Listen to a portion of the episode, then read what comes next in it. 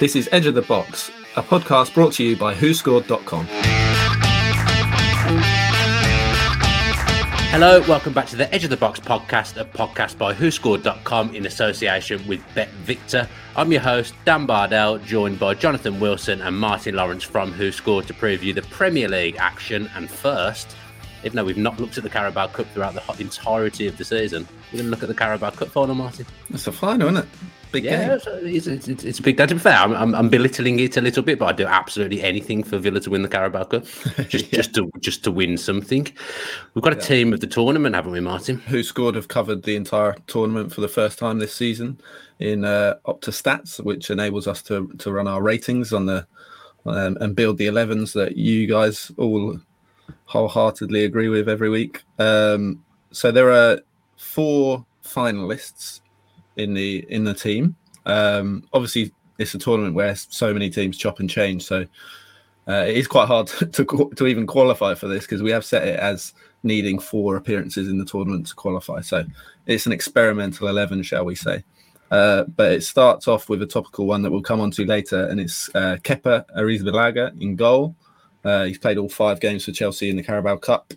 Uh, first two of those went to penalty shootouts where he, he made saves in those penalty shootouts, and that could come into play this weekend as well. And then he kept uh, three clean sheets after that against Brentford and then against Tottenham twice. Uh, so he's in goal. The right back is Cedric Soares, who Arsenal fans don't love at all, but he has played well in the tournament this season. Two assists in four games. Uh, uh, centre back is actually a Liverpool player, but not at Liverpool. Uh, Sepp van den Berg, who Preston fans are enjoying this season. He's played well both at centre back and at right back. He's got a goal in the tournament this season, 22 tackles and interceptions combined as well in just four games. Uh, he's partnered by another Championship centre back in Rob Dickie from QPR. He scored in each of the first two rounds and made 11 tackles in four appearances. The left back is another Chelsea player, Marcos Alonso. Got, a, got an assist against Tottenham nine chances created in the tournament. Uh, we've got it as a 4 3 3.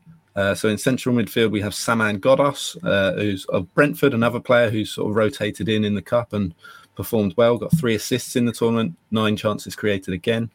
And another interesting player looking ahead to the final, Saul Niguez, uh, is uh, in the side. He's been excellent in the League Cup. Some people might say he's found his level there, but uh, it, as the season's gone on, he's certainly improved for Chelsea. And and been an asset to them. He made 21 tackles in four appearances uh, in the Carabao Cup alone. What was, his success, what was his success rate?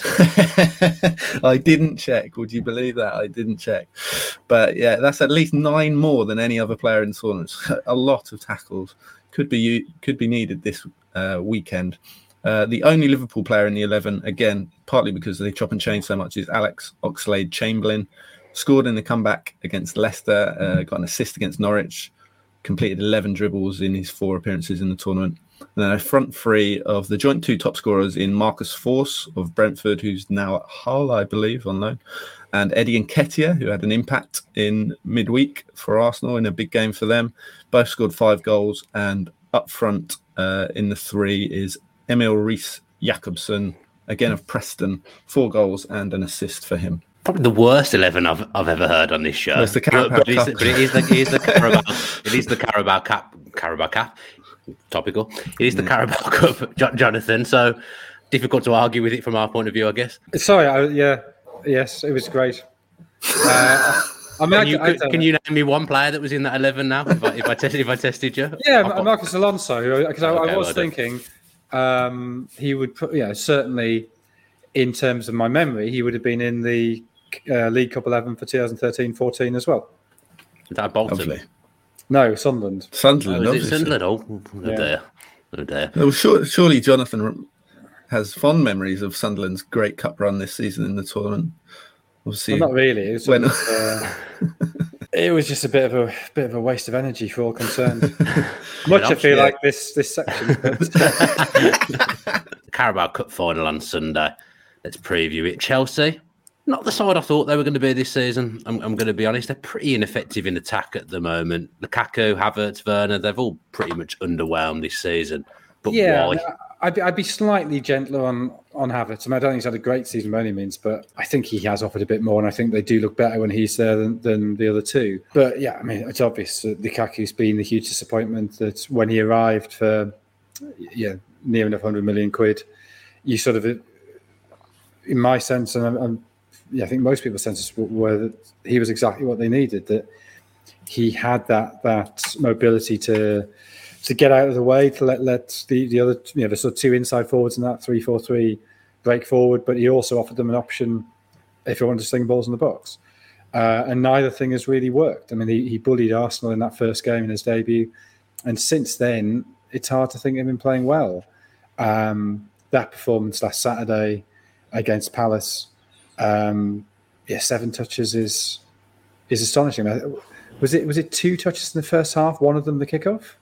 Yeah, one of the touches um, was a kickoff. Yeah, which uh, yeah, you start to think.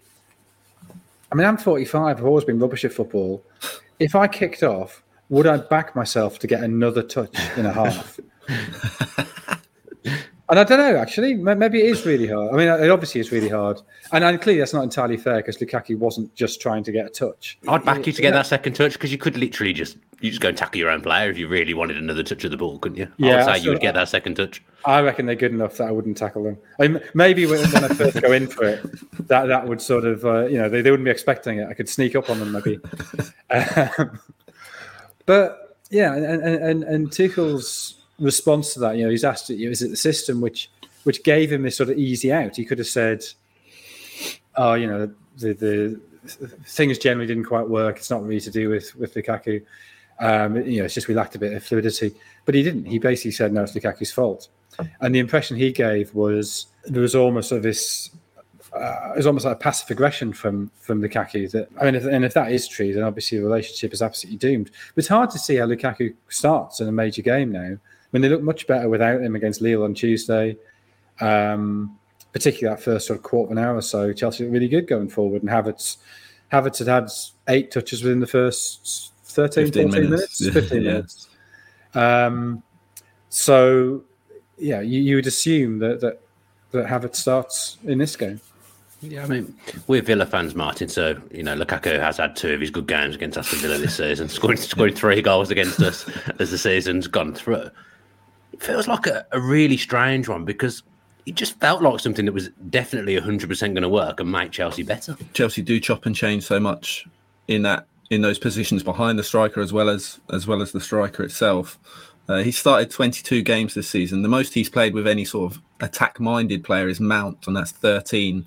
The most starts he's he's had with any teammate. Um, 11 with Ziyech, 10 Hudson-Odoi, nine only nine with Havertz, only seven with Werner. So the signing didn't really well. It did make sense, but in terms of you're not going to fit in Havertz, Werner, and Lukaku, that's fine. But you have spent 220 million pounds on three forwards, none of whom have really worked in the Premier League. I would say at least Havertz has certainly looked a lot better, I think, in the Champions League, and I'd say that probably true of, of Werner as well than the Premier League, which suggests that they've struggled to adapt to sort of the English game. Now, Werner's got as many goals in the Champions League as he has in the Premier League, seven seven goals in 16 games compared to seven in 46 in the Premier League. And, and Havertz's stats are way up in the Champions League compared to the Premier League as well. His rating 6.98 in the Champions League, only 6.66, which is really, really poor in the Premier League. And I, I know he's a young player and he's had issues during his time, injuries, COVID. Um, but in the Premier League, particularly, he has sort of flattered this to deceive. Uh, so it isn't just Lukaku, but that's I, I, don't I think you've got three strikers there and they're all completely different or three forwards. Maybe Havertz isn't a striker but you've got the sort of false nine type striker in Havertz. You've got a pacey getting behind striker in Werner and you've got a hold up striker in Lukaku and none of them have worked. You've got every option covered.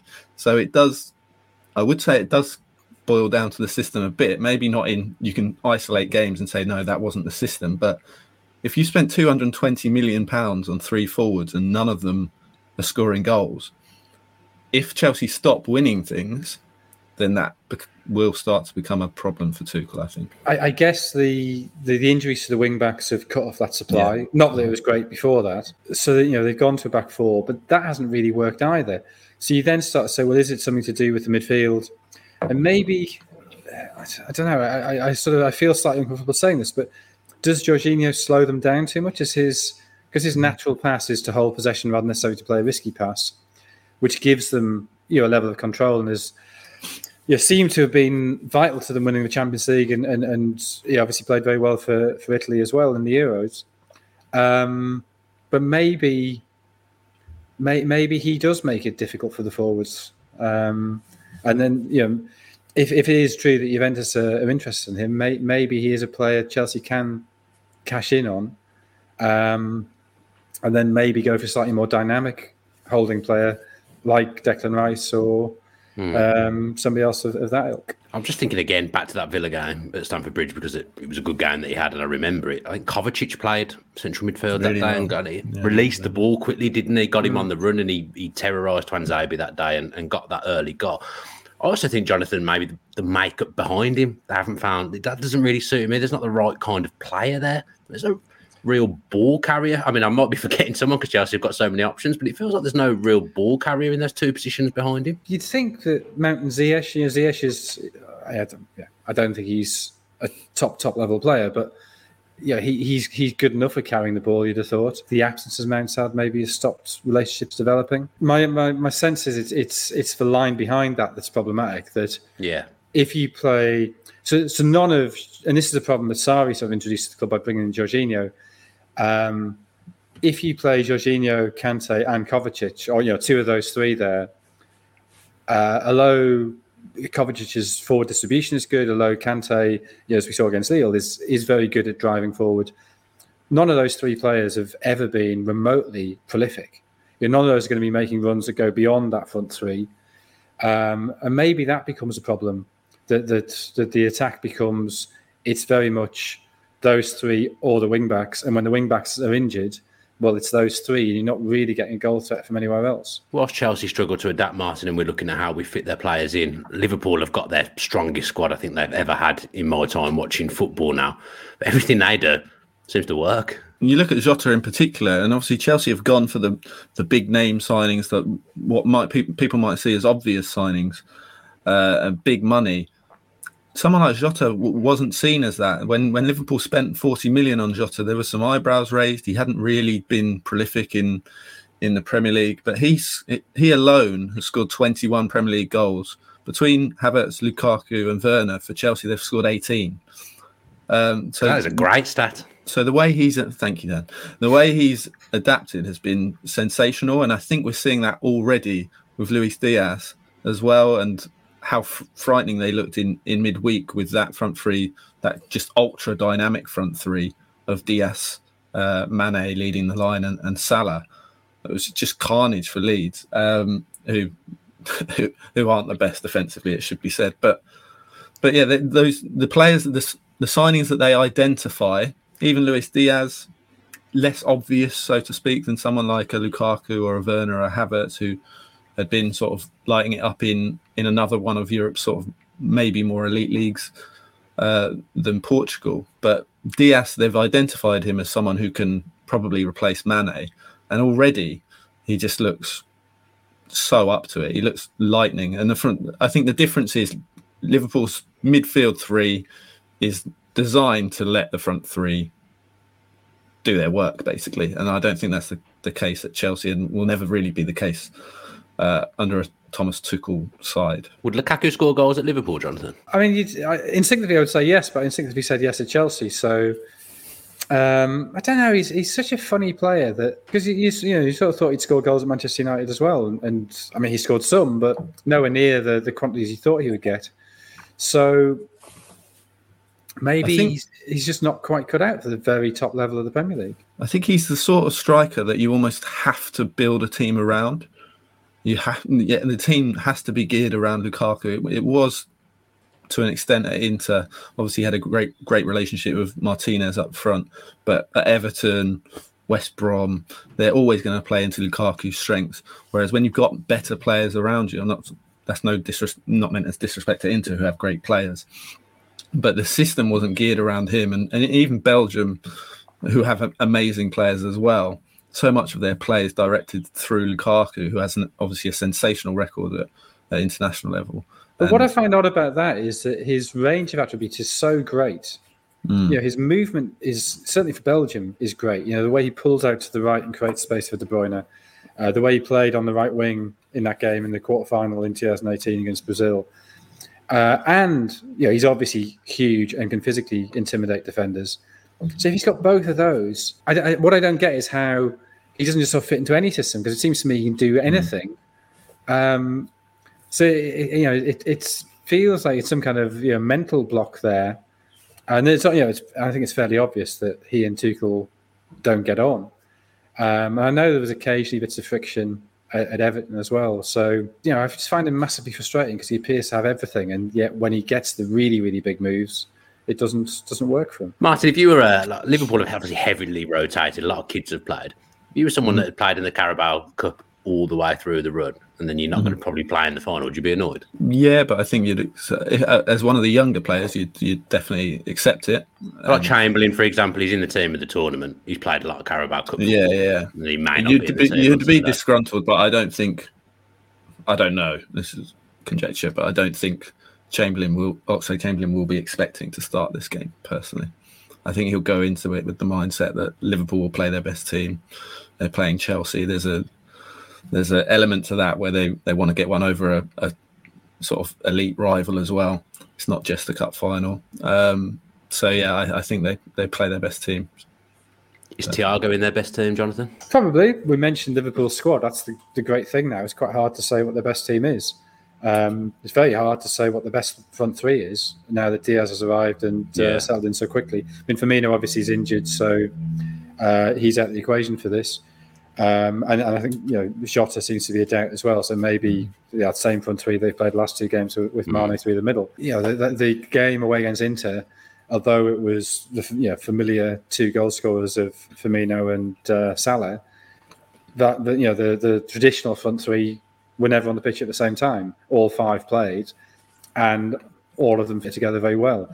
Uh, the midfield, um, I guess you'd say the best three will be Fabinho, Henderson, Thiago. Um, yeah, but it's not. Yeah, it's by no means obvious that Harvey Elliott started, didn't he, against Inter, and he, he's a fantastic player. Mm-hmm. I'd like to see him get some some football on Sunday, Martin. Yeah, and Curtis Jones was excellent in in midweek against Leeds as well. Uh, so their options are strong. I just think Thiago, you saw the impact he had against Norwich when he came on. He's he's so important to the way they progress the ball when they when they really need to. Um, when he starts, their win rate is up 14%. Obviously, he's had a lot of injuries, and I think they're managing him in that sense. I think he's if if he were a fully fit player, and he, to be fair, he hasn't really been for a long time. He's had a lot of injuries throughout his career, and he's had to be managed carefully. But when he's fully fit, I think he's one of the first names on the team sheet. Uh, if we, if you just look at WhoScored rating from starts alone, he's Liverpool's second top rated player this season behind Mo Salah uh, Jota third, Trent fourth, and Tsimikas, who's another interesting player, uh, fifth, just ahead of Robertson. And that, that sort of um, that sort of competition, I think, is where they've really leveled up. And obviously, the signing of Diaz is is another another example of that. But yeah, I think Thiago is pivotal to Liverpool being at their best uh, and and fighting for sort of the top silverware, whether the Carabao Cup is is that it's up for debate, I guess. Feels like he stopped being that walking yellow card he was last season as well. Yeah, he's definitely he was going to get booked. He's definitely t- he definitely took time to adapt. He started really well, and then he got the injury, didn't he, against Everton? I think that sort of disrupted him, uh, and he's had niggling injuries since. But he looks fully up to speed now. He's barely barely been booked since that crazy start. He, he, he never really gets booked now, so that's a sort of highlights the fact that he is up to speed and yeah, uh, very much a Premier League player, and in my opinion, yeah, he, he would be one of the first names on the team sheet if he's 100% fit. I think. And Jonathan, as we're now finding out, this is very, very Chelsea. Spend 70 odd million on Kepa, then spend half that on another goalkeeper who turns out to be more successful in, in Monday, as as Martin calls him. Should Kepa play this one on Sunday? I suppose you'd want him there if it went to penalties. Monday uh, did did win a penalty shootout. Uh, earlier this month with with Senegal uh, without really having to do very much. Um, yeah, watch one penalty hit the post and bounce wide, and then sort of sort of stumbled on top of another one that was dribbled straight at him. But yeah, he, he he's not a Uh, he's not a great penalty saver. Kepa, I think, is better at that. Do you think of that going into the final? I don't know. I mean, I you know, the, you asked the question earlier. If if you've been in the Carabao Cup team, are you annoyed to be missed out? I, I would say pretty much all positions you have no right to be, apart from possibly goalkeeper. Yeah. Um, but I, I, that's very dependent, I think, on whether there's been a, an explicit conversation at the beginning of the season saying, you, know, you are the, the Carabao Cup keeper and you will play every game. Um, I, I don't know. I, I, can see why Kepa particularly would would feel aggrieved if he were left out. But then, you know, it's not like his record in Carabao Cup finals of not being a bit annoying is uh, is perfect. So if karma comes around and bites him, I'm not going to have a huge amount of sympathy. I think Kepa's been been good this season. He's certainly maybe kicked on with the with the lack of pressure with Mendy coming in since he's since he's come in. That weight has been lifted a bit, uh, and like I said, he's he's he's played in two. Well, he's played in three penalty shootouts this season. He was actually brought on for the penalty shootout in the Super Cup at the start of the season, so we could see that. But I do think that he's shown this season that he's dependable. it's it's hard, it's hard to um, say that, but yeah, twelve games this season, six clean sheets. Uh, he's only conceded eight goals. His save success rate is brilliant, eighty-two percent. It's better than Mondi's. His his rating is better than Mondi's. So yeah, I think it would be very very harsh if he were dropped. Um, and I think yeah, that that penalty um, record. I think he's saved more penalties in shootouts than any Chelsea goalkeeper in history. I think. He's probably been involved in more than any other. He's probably been involved, in more, but he he, do, he he does have a good record from penalties, so that that could come into it. And I think he deserves to start based on his performances this season. Four of his clean sheets, four of his six clean sheets. I'm going to say it for what it's worth, have come against Tottenham. So. Who was Sarri trying to bring on to replace him? Caballero. Caballero. He's spoken yeah. about it since Kepa and basically said he was basically feigning injury because they were under pressure and he was trying to save time. And he was that's what he was trying to explain to Sarri, but obviously couldn't. Uh, Got lost. that's that was his claim since, which maybe does have some grounds. Um, well, you shouldn't cheat, should you? yeah, yeah. yeah, Don't be a cheat. That's the that's the message from this podcast. We don't like cheats. Do not be there a cheat. Go. Does he make the combined eleven, Martin? And this is going to be a funny combined 11, I think, because I think if you're playing three at the back, there might be a few Chelsea players in there. But if I was picking a 4 3 3, I think it might be the entire Liverpool 11. he does, he does uh, make it based on this season's ratings. Uh, and we've done it on ratings across all competitions. Uh, so it is, it is Kepa. Uh, obviously, Kelleher is another one who's, he, he's, I think he's confirmed that he's going to be playing for Liverpool ahead of Alisson. Oh, really? I think so, yeah. He's a good so keeper, to be fair, Kelleher. Yeah, so that, that's an interesting sort of duel in itself. But Kepa's the goalkeeper. Then it is we have gone for a four sort of three four two three one. Uh, so it is the entire. So you right there. So you you picked a formation that neither team play. Yeah, uh, it's fine. It's fine. I feel like this team would be okay. Um, it is the entire Liverpool back four uh, of Trent, Matip, Van Dijk, Robertson, uh, and then the two is Fabinho and Kovacic. Kovacic is a doubt, I believe, picked up a little injury in the week. I think Tuchel is hoping that he's fit, but it's Fabinho and Kovacic rather than Kante or Jorginho. Uh, and the the sort of number 10, which Jonathan won't agree with, is Ziyech, who is also a slight doubt, I think, but has come into form of late where he's got a run of games uh, in the position that he sort of is probably best. Uh, he has come into form and scored some important goals. So it's, it's Ziyech uh, behind a sort of front three, so to speak, of Salah, Jota, who's like Jonathan said earlier, a doubt as well, but not confirmed out, and Luis Diaz is on the left ahead of Mane. Uh, yeah, it was, as you say, it just depends entirely which formation you're picking. So I went for four three three, and I've got nine Liverpool players, Kante and Mount being the only two Chelsea players who get in. But you know, Kante or Fabinho and Mount or Thiago, it's um, they're two really good teams. It's quite hard to pick. Okay, Martin, let's finish with the bet builder. Yeah, so three legs this week. Two of them I think will be popular uh, because a lot of people will, bet on these sort of uh, markets. So the first is Mo Salah to score. He's really good at football. Uh, he's come back from AFCON, picked up where he left off, scored his last three, scored in both meetings with Chelsea this season so far. Always has a point to prove against them, obviously, because they let him go prematurely, it has proven. Uh, we've also got Havertz to score. Uh, so we're backing Havertz to, to be the the starter up front. Or gamble. That feels a gamble. That does. Uh, uh, he, he was very good in midweek. He scored in three of his last five starts. He scored against Liverpool uh, earlier this season. He played started both games against Liverpool, and and they were probably two of Chelsea's best performances, weren't they? In very different ways. Uh, both got draws in both games, and obviously they they played. The the fixture at Stamford Bridge was a really surprising game. Liverpool came out and took the 2 0 lead, and then Chelsea played really, really well. Really good attacking football, really high intensity football. Uh, and he was part of that. So we got Havertz to score. He scored in both of the cup finals that he started for Chelsea, obviously the Champions League, and then more latterly scored the winner in the uh, Club World Cup final. And then we've got Rudiger to be carded. Um, he tends to be sort of in the referee's notebook in these sort of big games. He was in the Champions League final. He's been booked against strong opposition this season. Five yellow cards isn't a huge amount, but again, he was booked against Liverpool in the in the one-all draw, and he's the man who's sort of likely to come up against Salah, isn't he? When Salah cuts inside, um, so Salah to score, Havertz to score, and Rudiger to be carded has been boosted from 25 to 1 to 33 to 1. Thank you very much, Bet Victor. Any odds on Rudiger to have a shot from 40 yards like he does every single day? You'll have to you get, get, get, that in the bet builder. If you've got that in the bet builder, that's one leg secure every single week. Right then, what's your score predictions for the Real Morelos Cup final? Martin, who scored? Uh, not that actually we planned this, but I'm just asking you what your prediction is. 2 1 Liverpool. I think that might, I'm going to say 2 1 Liverpool. I think that might be after extra time, but. Exactly um, what I was going to say. Exactly the same prediction as me. Jonathan? 2 0 Liverpool. Right, let's move away from the silliness of the Carabao Cup and do our bread and butter. It's the Premier League.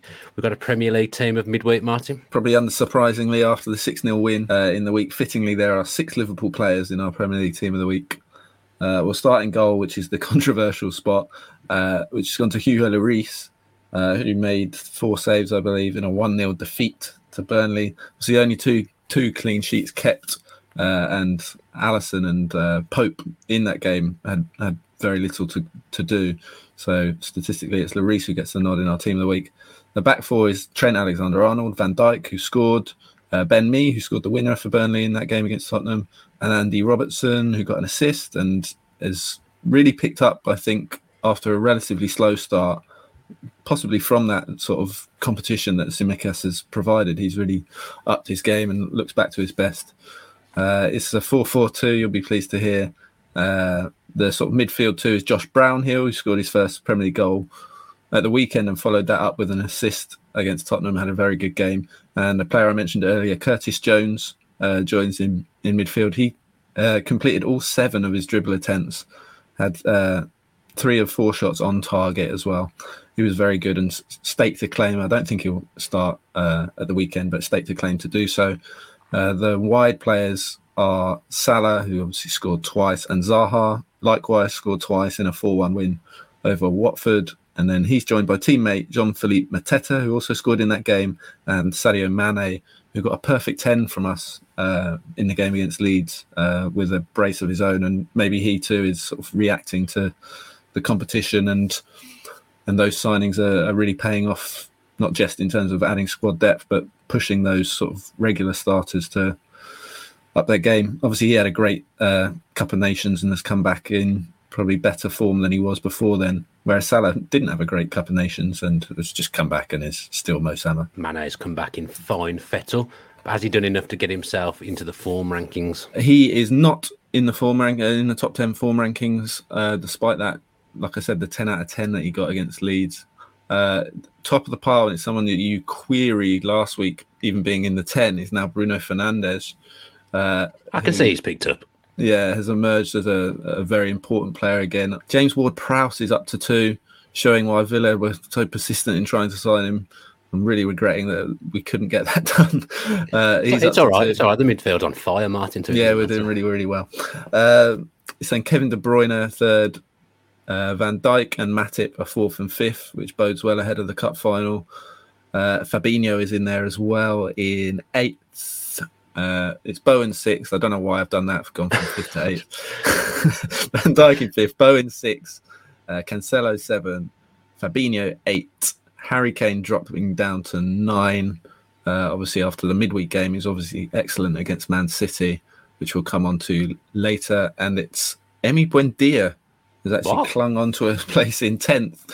Uh, is is getting good ratings for us, but continues to be the player who gets hauled off every week by Steven Gerrard when we're looking for a goal, which is annoying me a little bit. But there we go. Let's look at the Premier League games now individually, and we'll start with Leeds v Tottenham. Uh, iffy one here to start. I think I'm right, but I'm not 100 percent sure. The John Scales derby.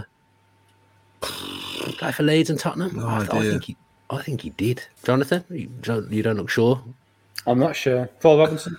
Paul Robinson works. If John Scales is incorrect, of course. Robbie Keane's right, Robbie right Keane. most of these. It's a banker, they, the Robbie basically, Keane. Robbie Keane and Craig Bellamy, you can fill in most of these with. Rob Green's always a good one as well. Mm. I know he didn't play for Tottenham, so he wouldn't be good for this. Uh, is anybody general, Googling John Scales? Or, uh... Wasn't going to. yeah, it, it, definitely needs oh, confirming. Oh, I'll do it. It's all right. Okay. Don't worry yourself. uh, he oh he started his career at Leeds but didn't play a game for them.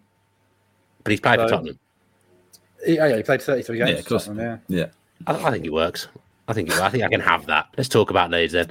Absolute shambles at the back, Jonathan. Mm. A hmm. mess. It says there any evidence Bielsa can adapt to fix that, but he's not not going to really. Is he? He's not going to change away players. No, I mean he's not going to adapt. He'll just try and do the same things better. They're, they're missing the absolute heart of that defence. Um, they've conceded 36 goals in the last 10 games, and that's a massive problem for them. I mean, given given that stat, they've actually done quite well to take seven points in those 10 games. Mm. Uh, and what you would say is they have played City and Liverpool in that run, um, which you know two games where they've taken a battering. So, yeah, I, I don't think it's it's all woe there, but clearly that's a massive concern because they're not playing well elsewhere either, and you, you can understand that if you lose the if you lose the base, then um, other things tend to fall apart. The excellent news for Leeds, Martin, is that Phillips and Bamford are returning imminently. Of course, when they play Aston Villa at Elland Road, of course they're back for that game. Why wouldn't they be? Phillips is a huge miss. Bamford's been a miss as well, but they are in serious danger now, aren't they? Yeah, it's Phillips that's that's proven to be the big one now. I think. I think. It, they've started scoring goals. They score enough goals even without Bamford, which is credit to Bielsa as much as anything that he's got a relatively modest squad um, in the absence of so many players. Still, still able to cause teams real problems, but conceding 16 goals in February in four games in February. I think that's only one fewer than Man City have conceded all season. So I think the game against Everton was the one that really concerned me to lose 3 0 at Everton. They'd played pretty well in most parts against Villa. Most teams do. Um, and then go to go and lose 3 0 to Everton. It's just like, what is happening here? And yeah, that protection to the defence. They've always been an open team, but without Phillips there, uh, it's a big problem. And I think if you look further ahead, how long does Calvin Phillips stay stay at Leeds? Certainly, if they go down, he leaves. Um, I don't think they will go down. Um, but there'll be teams looking at him 100% uh, in the summer and Rafinha as well. And then when you take out those two sort of star players, their team is is uh, a worry. I think even for Leeds fans, uh, they appreciate that Bielsa is sort of punching well above Leeds' weight in terms of uh, their squad depth and, and the quality within it. Well, they've got the 19th highest wage bill. So, you know, yeah. you, if you got the 19th highest wage bill and you have half a dozen players out all season, yeah. you're in trouble. Doesn't matter who your coach is, you're in trouble. Mm-hmm. I'm interested to who you two both think will go down because you've just said Leeds won't go down. Who is going down then, Martin? Brentford and uh, Norwich and Watford. Yeah, fair enough, Jonathan. So Burnley look pretty decent now and have done for a while. They've only lost one in six, and that was to Liverpool, and they played well in that game. And yeah, Newcastle have improved that much where I don't think they'll be really in trouble. You got you got Everton there, who and Leeds are the other are the other one I think at risk. Uh, there's there's teams above those who aren't far above it, um, even Villa and Leicester and Palace, but I think those three will have enough. So it's from I think yeah Leeds down or Brentford down. I think uh, that are in trouble, and I think Brentford are sliding badly. Do you agree with that, Jonathan? Yeah, pretty much. I, I, think Norwich and Watford. It's not quite all over them. I think they both have improved under the new managers, but whether they made those changes too late, and, and obviously yeah, the squads just aren't aren't great anyway. It depends whether the you know Everton under Frank Lampard have been good at home, bad away. Mm. Uh, you know, so I guess if you keep doing that, they'll be fine because they'll, they'll then pick up you know more than the point in the game, which is all you need. If the away form is the true form, that's that's the concern. But equally, it may be that the away form improves. Uh, Newcastle, I think, really aren't in trouble at all now. Um, well, I mean they are, but I, I, expect them to get enough points. Brentford is sinking fast. Their home form isn't that bad. I could just about keep them up. Burnley seem to really benefit from their little break. Uh, so yeah, I'd go Watford, Norwich, and then Brentford would be the other one I'd worry about. Let's talk Spurs and their Spursy problems, Jonathan. I mean, really good against Manchester City on Saturday. Fantastic results, fantastic away performance, and then it is very Spursy to then go to Burnley and lose. Although you know Burnley are better than their their position suggests at the moment. Conte's post match, I thought he was a bit off. Because you can't go around after the Man City game saying it's the best group of players you've worked with and then just throw it. Well, he didn't quite say that. He said one mm, of the best groups, but but, one but of the best groups. Yeah, and then um, then on Wednesday, like make out as if everything is doom and gloom and everything needs reviewing. Yeah, and you know, Saturday he was saying that yeah, he goes into goes into work with a smile on his face because all the players are desperate to improve. And then on Wednesday, he's saying they change the managers, the players don't change, and the outcome doesn't change. So it's all the players' Weird. fault. That's just the way he is. You know, part of his charisma is he's so emotional. Um, and when things are going well, that's that's a great thing that can carry everybody along on this sort of wave of euphoria. When things are going badly, you have the opposite. Um, I, I, you know, his volatility is is is is part of how he manages and who he is. Uh, I'm not sure it's particularly helpful, but I don't think I equally don't think it's particularly surprising. And I'm pretty sure that by Thursday morning he'd probably forgotten about what he'd said and was getting on with preparing for this game. Very, very similar to my mum. She's Italian. I'm whispering in case she hears me because I'm here. but very, very, very, very similar traits. Honestly, they, they, they, could be the, they could be the same person. I think they get on like a house on fire and maybe set the house on fire. Spurs obviously still can get top four, Martin, but the consistency is a problem. Yeah, I, I just feel like he was at the time he was almost begging to be sacked. This isn't good enough. We lost four in five.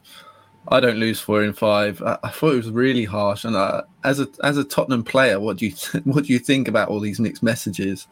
Uh, do you just sort of shrug it off and say, look, he's a he's an emotional guy, a passionate guy, which he obviously is, but he's sort of not directly insulting them one week and praising them the next, but it's it's, it's, it's near enough. Um, I, I think he's just saying that this this this squad of players isn't good enough for me. Like uh, it's, it's, it's, a level below me. I think. I think he's. I thought it was harsh, and I think he's almost playing up to the fact that he knows the Tottenham fans don't like Daniel Levy, so he he has a sort of bit of leeway there that some of the fans are like, yeah, he's, he's speaking out. It's great. But this is really, really harsh. I don't see how it helps because they aren't in a bad position um, to attack that top four and certainly to get European football again uh, and they've got the player. They do they do have the players to be able to do that. They're not out of it. So I don't think these sort of just rapid mood swings uh, are going to help matters when there's there's plenty to play for at Tottenham. Will they win on well, when's the game? I don't know when the game is. Will they win when they play at some point this weekend, Martin? What's the, your prediction? The, the, early kickoff on Saturday. Saturday. Yeah. Uh, will they win? I don't even have my predictions up in front of me. Shambles. They will win. Tottenham are going to win 2 1. 2 1 Tottenham. 2 1 according to the Who Scored guys. Jonathan? 2 1 according to me to Tottenham. 2 1 according to Jonathan Wilson, that guy. And I'm going 3 1 to Spurs. Yeah, Leeds can't defend. They'll score more no. than two Spurs. If they scored three at City, they'll score at least three at Leeds. Logic. Does seem like the sort of game that will play into Kane and Son's hands and yeah. Kulusevski on the break. Completely yeah. agree. Let's talk Everton v Man City. And I've realised, you know, the Derby's thing must have already done these games at, at some point this season. So yeah, there should be no excuse for given not getting them. one. It's a Joleon Lescott derby, Everton v Man City. And Jonathan, have we learned anything from Frank Lampard's start at Everton? No, not really. cool. Uh, I mean, they played. The next point. um, but yeah, they've played four games. The two at home, one of which was in the cup. They've won and looked really good. The two away, they've lost and looked pretty bad. Um, which admittedly is better than under Benitez, where they just look pretty bad all the time. But uh, yeah, it's so up and down, and I don't, you know, there's been nothing to suggest that Lampard's corrected what was going on at Chelsea in terms of being caught on the break, but equally, um, yeah, the the the the yeah, the flip flop of form has been so extreme. I think it's very hard to, to read anything. That I mean, I think that just speaks of a of a squad that's of low on confidence. Um, I think the huge positive is how good the atmosphere was for that Leeds game at Goodison, which hmm. um, the Goodison crowd is a crowd that can be pretty negative pretty quickly. I think a few managers have felt that the crowd didn't really give them a, a fair chance, uh, but they seem very much behind Lampard, and that, that, that's got to be a good thing. I don't think to be anywhere near enough to beat City. But having said that, uh, Lampard's Chelsea did beat City at home uh, the night that Liverpool won the league. There was that result, that 3 2. Uh, so Lampard has proved himself in the past capable of organising a team to get in be, behind City. And he's let Donny van der Beek be a footballer again, Jonathan. In one game, yeah. That's still more. That's probably more than he was allowed to be a footballer at Manchester United. It, feels. Yeah, I mean, I, I, just don't. I just don't like the makeup of that squad at all. It doesn't make any no. sense. Yeah, that's the too many players who've sort of I don't want to say fail, but have not quite done it at other clubs, and then picking them up on big wages. It's just a bad way of running a club. You can afford one or two of them, but not not a squad full of them. Yeah, they don't know as a squad, as a team, they don't really have an identity, and they've hired a manager who I don't think really has an identity. Like, what is Frank Lampard's way? I hate that word. Passion. Like when teams have a way, Passion, and, and everyone just says, "Oh, I like to play attacking football." Mm, great. Um, but yeah, I don't think Frank Lampard, even at Everton, obviously he's come in and he's played two different formations already, and he's he's adapting and he's learning learning his squad. And but I think the signings of both Dele Alli and Van, Van der Beek have confused things further. Obviously, Dele Alli's not started yet, and we t- touched on that whether he could start with Van der Beek, and obviously they haven't haven't yet. And I think you're just adding too many players to an already sort of heavy squad of mediocre players in a lot of positions. And yeah, finding an identity in that squad is going to be difficult for a lot of managers. But I think Everton really needed to hire a manager with a with a clear plan. I think when when Villa interviewed Lampard for the Villa job, there was it came out that they were quite underwhelmed by his by his interview and just that he didn't. I don't think he really had a sort of a clear plan like Gerrard had, and obviously Gerrard's plan is sort of gone a bit up of late, but he does have a way of playing, and he will stick to it. And over time, you'd hope that develops the team. But Everton and Lampard are are a fit in that they don't really have a clear way forward. I don't think. Do you think Gerrard and Lampard will ever win on the same weekend? Do you think that's possible, or can they just not win together? Is that not happened yet? Yeah, no, yeah. Villa didn't like Frank Lampard's presentation. Sounds like Everton were wowed by the presentations. The presentations even got either got better, or or like Everton have got low standards, or Villa have got high standards. I'm not sure which which one it is, but yeah, I think that was one of the reasons he got the Everton job was they were wowed by his presentation. So it's weird to hear that. Well, didn't this presentation consist of some graffiti on the wall? Wasn't wasn't that the main? yeah, there was more the Everton fans' presentation than uh, not wanting. Um, what's his name? I can't remember his name. Uh, Vitor Pereira. Vitor Pereira, yeah. Um, I'm not wanting him because they hadn't heard of him. So he just got the Corinthians job two days ago. Oh, is he? Mm. Knowledge. We've already covered Liverpool's squad depth in some respects to the Carabao Cup final preview, but Jonathan, their firepower, I guess, is now going to be the main difference between them and City because City don't have that out and out striker, as we've all discussed many, many times. Liverpool have just feels like they've got a little bit more firepower now. Possibly, I, I, the, the, lack of a striker doesn't bother me at City. I think the the way they play, they're good enough. They don't don't really need one. I'm not saying one wouldn't perhaps improve him if he was the right one, but he'd have to have a lot of other attributes to to, to fit into that structure. Um, you do wonder whether the Grealish signing is the first sort of big mistake they've made with the signing. Um, I know he's you know, injured at the moment, not much you can do about that. But the, the, fact he hasn't settled. But you know, we said it before that a lot of a lot of players, a lot of attacking players, struggle in their first season at City and then come good in the second. So I wouldn't necessarily write him off yet. Uh, I still think City have the better squad depth. I mean, they've got people like Nathan Ake, who's sort of way down the pecking order, who can suddenly chuck in. Um, and he costs yeah 40 million and is clearly a really really good footballer. So I think City still do have a greater depth, but you you may be right that Liverpool have a greater attacking depth. And what's your prediction, Jonathan? Uh, three uh, one to City. Same here, Martin. Uh, we've gone 4 1 to City. Not a pretty one for Everton, I don't think. But we move on now to the just a minute section. And Jonathan, we're going to start with you Southampton v Norwich. You're going to be surprised to learn I have absolutely no one in mind for this derby. Uh, Mick Channon. Mick Channon. We'll take it. I don't know who he is, but we'll take it. Do you know who Mick Channon is? I've heard of the name, but I don't know anything about him. Horse race trainer. Uh, played for Norwich when they beat Sunderland in the Milk Cup final in 1985. Famous for his windmilling arm celebration. Uh, Andy Townsend. Uh, Andy Townsend, I know. I know who he is. Um, yeah.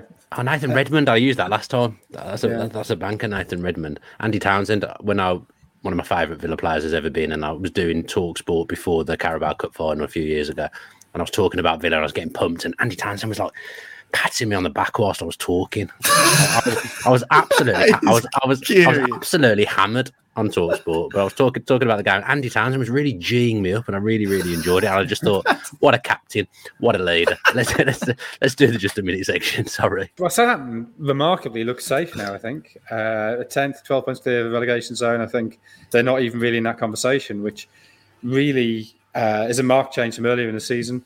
Uh, they've won five of the last eight in all competitions, playing really well. Um, Norwich. Uh, I mean, they're yeah, obviously in big trouble, five points adrift. They had been playing a lot better. I think you know they'd they'd won three and drawn one of the four they played before those those defeats to City and Liverpool, and even that Liverpool game. The fact they went ahead, I th- yeah, I think they do look a lot better than they did early in the season. It's just probably too little, too late. Um, Adam Idah's out for them. There's doubts over Rupp and Sorensen. Uh, Krul should be fit. Um, McCarthy, uh, Purcell, uh, Voinovich, all that Southampton, Tella a doubt as well. Uh, but I think Southampton are just too good for them. So I'll go Southampton to win this 2 1. I've gone Southampton 2, Norwich nil. Martin? Yeah, Southampton 2, Norwich nil as well. Martin, your first game is Brighton v Villa, the Tommy Elphick derby. Off you trot. Both of these sides have just one win from their last six and straddle mid table, where they're all but certain to remain. The Seagulls are the draw specialists, and after four wins from their opening five matches, they've just won just three of their last 20 since.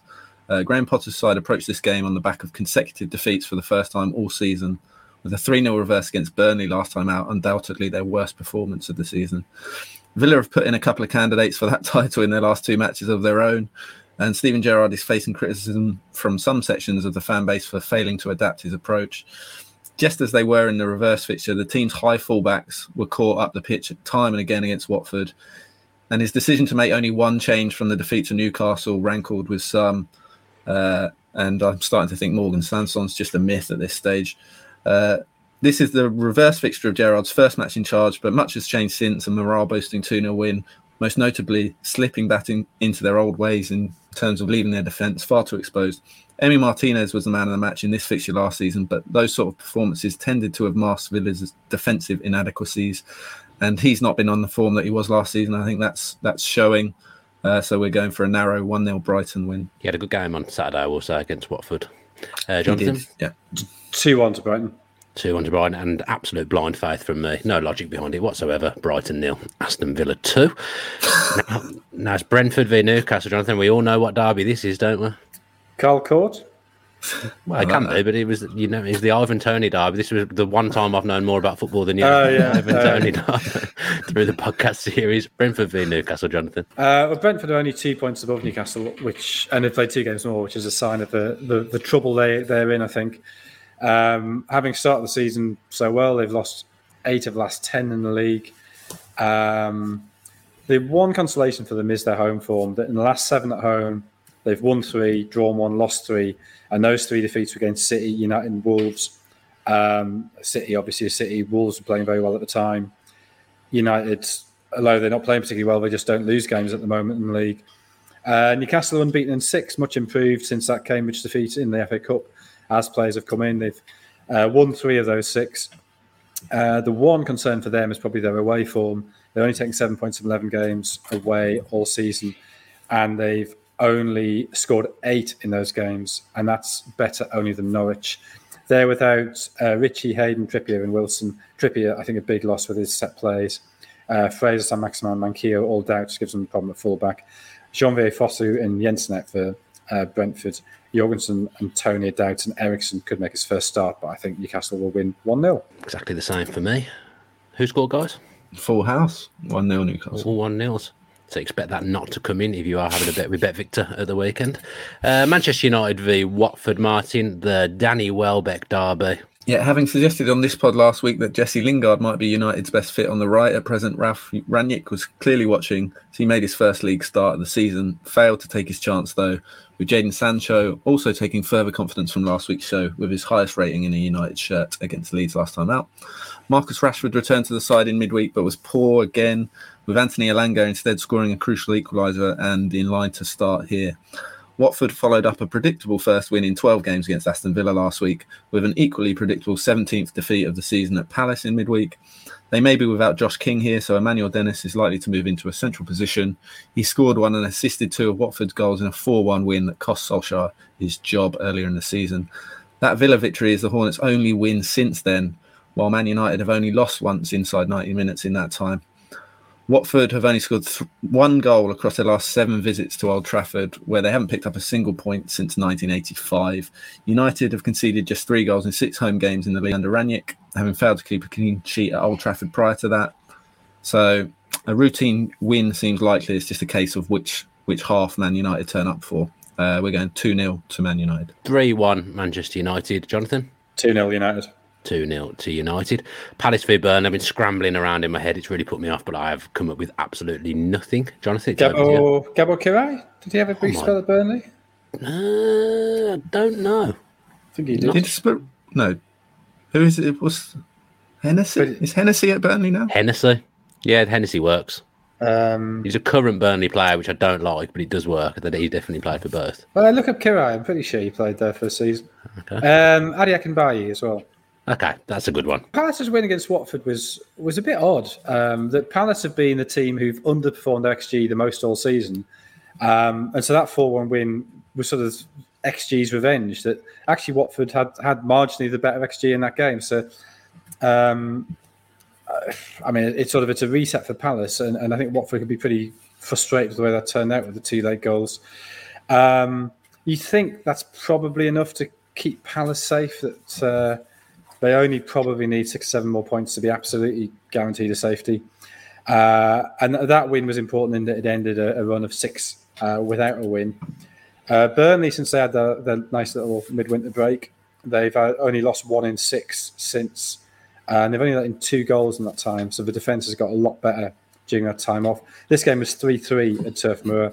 I'd be very surprised if there's anything like that goals, that number of goals this time. So I'm going to say nil nil. Nil nil. Jonathan Brave. Martin. It's very rare, isn't it, that we get a nil nil on this? Mm. Uh, one all. We've gone for one all. I've gone for one all as well. And Gabor Ferenc Kiraly did play for Burnley 27 yeah. times, 104 times for Crystal Palace. What it says here, he's six foot three, which I've watched him play for Villa at Villa Park. He's not six foot three. you only looked at his legs, though, didn't you? Let's be honest. he's, yeah, in his, in his in his joggers. Yeah, he's never six foot three. Honestly, that, that's not true at I mean, all. I was, was, watching Arsenal Wolves last night, and um, my missus pointed out Bruno Lage is really tall, but I then couldn't find out how tall he was. And I googled it, and the only reference I could find said he was five foot seven. He's clearly not five foot seven. five foot seven. So uh, then you spent the entire second half kind of obsessed by trying to find out how tall Bruno Lage is. So if anybody knows, if he could let us know, that would be that'd be great. I know someone who works in the Wolves media team. I'll ask him. I'll ask get him, to measure him if he's tall. Yeah, please. I'll get. I'll get. I'll ask him. Shout out to Yanni Macaronis. I don't think he watches the podcast, but hello, Yanni. Just by magic, we're going to talk about West Ham v Wolves now. It's an easy one because I remember it from last time. It's the Paul Ince this is lazy, isn't it? Now, yeah. A big game between the two outsiders for a top four finish. Defeat for either side may well spell the end of those hopes, given the psychological advantage it would give to the other team. West Ham have won just one of the last five in the league and were somewhat fortunate to earn that narrow victory against struggling Watford. Coufal and Ogbonna remain sidelined and they've lost more than more of the 15 matches that the latter has missed than they've won. Uh, Wolves have a fully fit squad to choose from by comparison with Hwang Hee-chan back fit and on the score sheet in midweek. And Jonny and Pedro Neto also returned to the side, hoping for a first start of the season in this one. Given the latter was Wolves' best player last season, his comeback coinciding with a genuine push for European football could be a massive boost. Having led at Arsenal for 72 minutes, only to lose in the in stoppage time, Bruno Lage needs an immediate response from his side. There's only been one draw in the last 16 meetings between these sides, but in that time they've never met in the position that they find themselves now. And given neither side is likely to come out all guns blazing, uh, point here seems likely to the who scored guys. We are going one all. One nil Wolves. I've gone one 0 to West Ham. Tomas Soucek scoring a rare goal. Not scored as many this season. So yeah, I'm going to throw in a goal scorer as well. Do I get extra points for that? No. Nope. Well, okay. Um, what is what is the what is the league table looking like for the predictions league? How did we get on last week? Very good question, Dan. Full of them. Yeah, I'll leave it there. Come on. I haven't had time to check.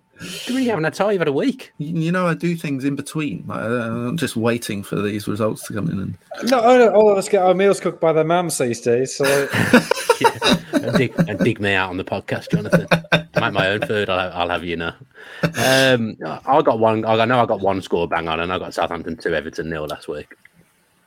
I'm, I'm, there you go. Well you know. I'm, I'm, I'm good again. I don't know why anyone else did. That's just one that stood out to me that I remember. We'll have an update on the predictions league We for will. those of you that We are on the edge of your seat, waiting to find out what's going on because I know there's plenty of you. Uh, finish with the Saturday 3 p.m. treble. Then, Martin, what have we got going on? Uh, so the Who Scored guys, the Who Scored guys leg is Burnley double chance. So Burnley to win or draw at Palace. Obviously, we talked about how good a run they're on at the moment and how much they've improved since that break. They've also got 10 points from their last 12 games against Palace. So a win or draw uh, seems a pretty good bet to us. I think that's around evens as a as a single bet. So I think that's a very good price at Palace, who aren't particularly strong at home. I think they've lost their last three at home. So Hmm. Jonathan, what have you gone for? did I go for United to win to nil against Watford? you did Is that what I indeed, yes. Yeah, well, I mean, yeah, Watford just can't score goals, can they? So Oh, they do a at Villa Park, Jonathan. They can score one there. I'm not, I'm not- I'm not sure those goals count. Um, so yeah, it's just a question of having United score, uh, but uh, yeah, I think they'd be disappointed to concede. I mean, our, our treble of everyone winning to nil last week went superbly, didn't It it? did, yeah. zero for zero for three, was it? Zero, yeah, it was zero.